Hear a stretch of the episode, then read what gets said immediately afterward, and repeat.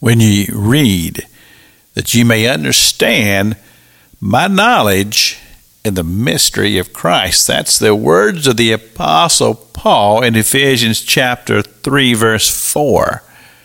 And he says, As God hath revealed to him mysteries concerning the kingdom of God, and how that God has fulfilled his promises to mankind to bring man to a place of redemption and in relationship with Father God.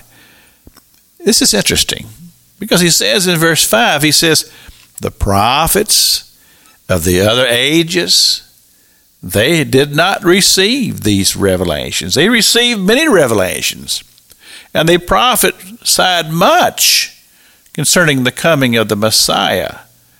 But there were things that the Apostle Paul is saying that God revealed to me as I sat at the feet of Jesus that brings to us this great revelation that he shares with us in verse number six. And he says that the Gentiles should be fellow heirs, fellow heirs of the same body, and partakers of his promise in the gospel of Jesus Christ.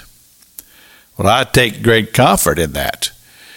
When I realize the work that has been accomplished, that I have not been left out, that I, I don't have to face eternity unsure about what will happen when I step over out of this life into the next life.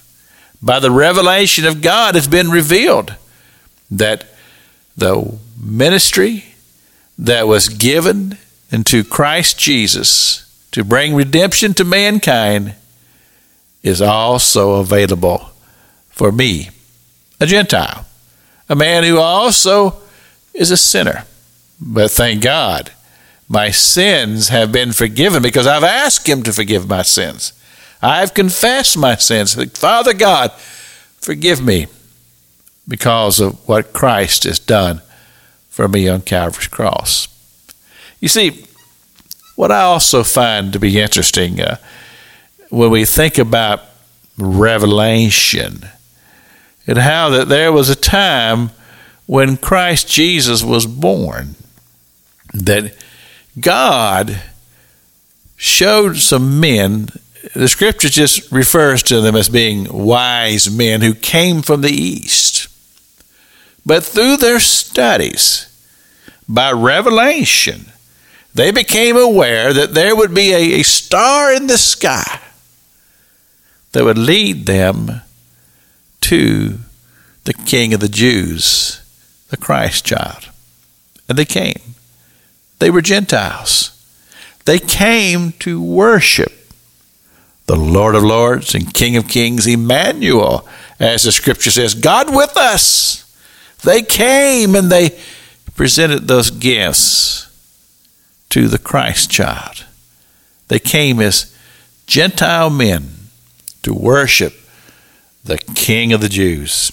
And I find it to be interesting that when Pilate wrote that note to put over the cross, he said, The King of the Jews who died for all mankind. It's Pastor Jack King with the gospel on the radio broadcast.